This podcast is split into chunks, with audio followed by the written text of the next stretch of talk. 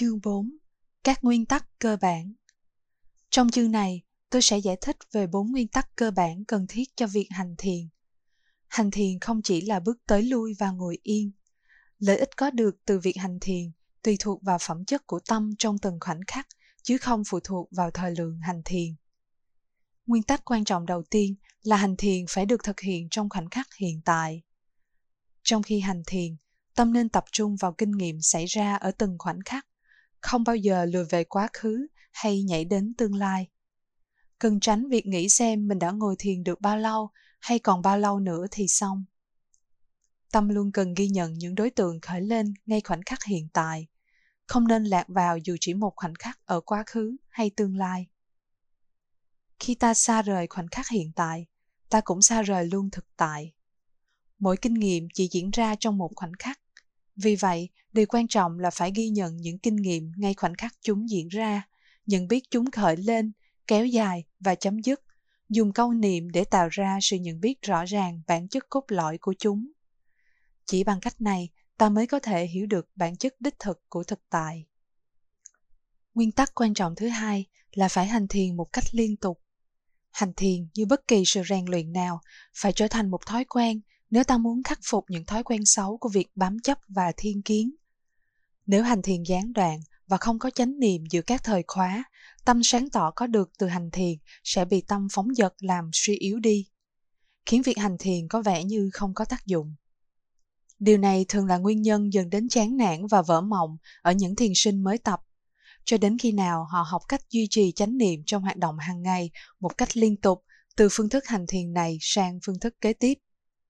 Một khi họ có thể giữ chánh niệm liên tục, định tâm sẽ được cải thiện và họ sẽ nhận ra lợi ích thực sự của việc hành thiền. Ta phải cố gắng hành thiền liên tục từ khoảnh khắc này sang khoảnh khắc kế tiếp. Trong khi hành thiền chính thức, cần cố hết sức để giữ tâm ở khoảnh khắc hiện tại trong suốt thời gian thực hành, dùng câu niệm để tạo ra suy nghĩ rõ ràng từ khoảnh khắc này sang khoảnh khắc khác. Khi kinh hành, cần cẩn thận chuyển sự chú ý từ chân này sang chân kia một cách không gián đoạn. Khi ngồi thiền, hãy đặc biệt chú ý đến sự phòng xẹp ở bụng, lần lượt ghi nhận từng chuyển động không ngưng nghỉ. Hơn nữa, sau khi kinh hành, ta cần duy trì sự nhận biết và ghi nhận khoảnh khắc hiện tại cho đến khi hoàn toàn trong tư thế ngồi, niệm, cúi, chạm, ngồi, vân vân, tùy vào các chuyển động cần thiết để đổi tư thế. Một khi ngồi xuống, lập tức quan sát bụng phòng xẹp trong suốt lúc ngồi thiền. Khi kết thúc ngồi thiền, hãy cố gắng tiếp tục hành thiền ở khoảnh khắc hiện tại trong đời sống hàng ngày, tiếp tục ghi nhận bằng hết khả năng của mình cho đến thời khóa thiền tiếp theo. Hành thiền giống như mưa rơi vậy, mỗi khoảnh khắc chánh niệm về thực tại có thể ví như một hạt mưa. Dù nó nhìn không có vẻ gì quan trọng, nhưng nếu ta giữ chánh niệm liên tục từ khoảnh khắc này sang khoảnh khắc khác, mỗi lúc nhận biết rõ ràng từng khoảnh khắc một, những khoảnh khắc nhận biết cô động này sẽ được tích lũy, tạo ra định tâm mạnh mẽ và sự hiểu biết rõ ràng về thực tại. Cũng giống như những hạt mưa li ti tích lũy thành hồ nước đầy hay gây ngập lụt cả một thị trấn. Nguyên tắc quan trọng thứ ba khi hành thiền liên quan đến phương cách tạo ra sự nhận biết rõ ràng sự nhận biết kinh nghiệm một cách bình thường là không thỏa đáng. Vì sự nhận biết này có mặt cả ở những người không hành thiền và thậm chí ở thú vật.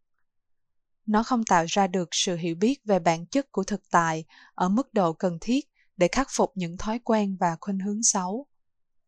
Để tạo ra sự nhận biết thực tại tối thượng dẫn đến trạng thái tâm như vậy, phải có mặt của ba phẩm chất tâm sau đây. Một, nỗ lực để có thể ghi nhận chuẩn xác một kinh nghiệm khi nó xảy ra, ta không thể chỉ thuần túy nói ra những từ như phòng, xẹp, rồi trông chờ sẽ có được hiểu biết về thực tại. Ta phải chủ động đưa tâm đến đối tượng và giữ tâm trên đối tượng khi nó khởi lên, trong khi nó diệt ra và cho đến khi nó chấm dứt, dù là bất cứ đối tượng gì. Ví dụ, trong trường hợp phòng xẹp của bụng, ta phải quan sát bụng, đưa tâm đến từng khoảnh khắc phòng xẹp Thay vì lặp lại câu niệm trong đầu hoặc trong miệng, ta phải đưa tâm đến đối tượng và ghi nhận ngay chỗ kinh nghiệm diễn ra. 2. Nhận biết Khi đã đưa tâm đến đối tượng, ta phải hướng tâm vào việc nhận biết đối tượng. Thay vì chỉ nói phòng và xẹp Khi bắt tâm tập trung một cách mù quáng vào đối tượng, ta phải quan sát sự chuyển động khi nó xảy ra, từ lúc khởi đầu đến khi chấm dứt. Nếu đối tượng là đau, ta phải cố gắng quan sát cái đau một cách vững vàng. Nếu là một suy nghĩ, hãy quan sát suy nghĩ thay vì lạc vào nội dung của nó, vân vân. 3. Ghi nhận. Khi đã nhận biết đối tượng, ta phải ghi nhận một cách khách quan về kinh nghiệm ấy, tạo ra sự hiểu biết chính xác và rõ ràng về đối tượng như nó là, tránh thiên kiến và ảo tưởng. Sự ghi nhận chính là hình thức thay thế cho những suy nghĩ lan man dẫn đến việc suy diễn về đối tượng, thấy nó tốt, xấu, tôi, của tôi, vân vân. Thay vì để cho tâm suy tưởng, đánh giá về đối tượng, ta đơn giản nhắc nhở mình về bản chất thật sự của đối tượng như nó là, như đã giải thích ở chương 1. Nguyên tắc quan trọng thứ tư trong việc hành thiền là quân bình các năng lực của tâm. Tâm thường được hiểu rằng có 5 năng lực quan trọng có lợi cho việc phát triển tâm linh. Chúng là một Tự tin 2. Tinh tấn 3. Chánh niệm 4. Định tâm 5. Trí tuệ Năm năng lực này nhìn chung có lợi cho tâm, nhưng nếu không được quân bình đúng đắn, chúng có thể gây hại. Ví dụ, một người có tự tin cao nhưng trí tuệ kém có thể dẫn đến việc vun trồng lòng tin mù quáng, tin vào điều gì đó đơn giản vì sự tự tin chứ không phải nhận biết sự thật bằng chính trải nghiệm của mình. Kết quả là người ấy sẽ không màng kiểm nghiệm bản chất thực tại mà chỉ sống dựa vào lòng tin, có thể đúng hoặc không đúng. Tương tự, ta có thể có tinh tấn mạnh nhưng định tâm yếu dẫn đến việc tâm thường xuyên bị tán loạn, không thể tập trung vào điều gì lâu. Một vài người rất thích suy nghĩ hay luận bàn về cuộc sống, những vấn đề của họ mà không nhận ra sự căng thẳng và sao lãng mà nó mang lại. Những người như vậy không thể ngồi yên lâu trong khi hành thiền vì tâm họ rất xáo trộn, dính mắc vào sự xúi dục của tâm trí. Nếu thật lòng với chính mình, họ có thể nhận ra trạng thái khó chịu đến từ thói quen sao lãng của tâm, chứ không phải từ việc hành thiền, và sẽ kiên nhẫn tập luyện cho bản thân thoát ra khỏi thói quen này để ưu tiên hơn cho việc thấy thực tại như nó đang là. Mặc dù một số hoạt động tâm trí là không thể tránh trong đời sống hàng ngày, ta nên chọn lọc suy nghĩ nào là quan trọng, thay vì biến tất cả các suy nghĩ khởi lên thành nguyên nhân của việc sao lãng.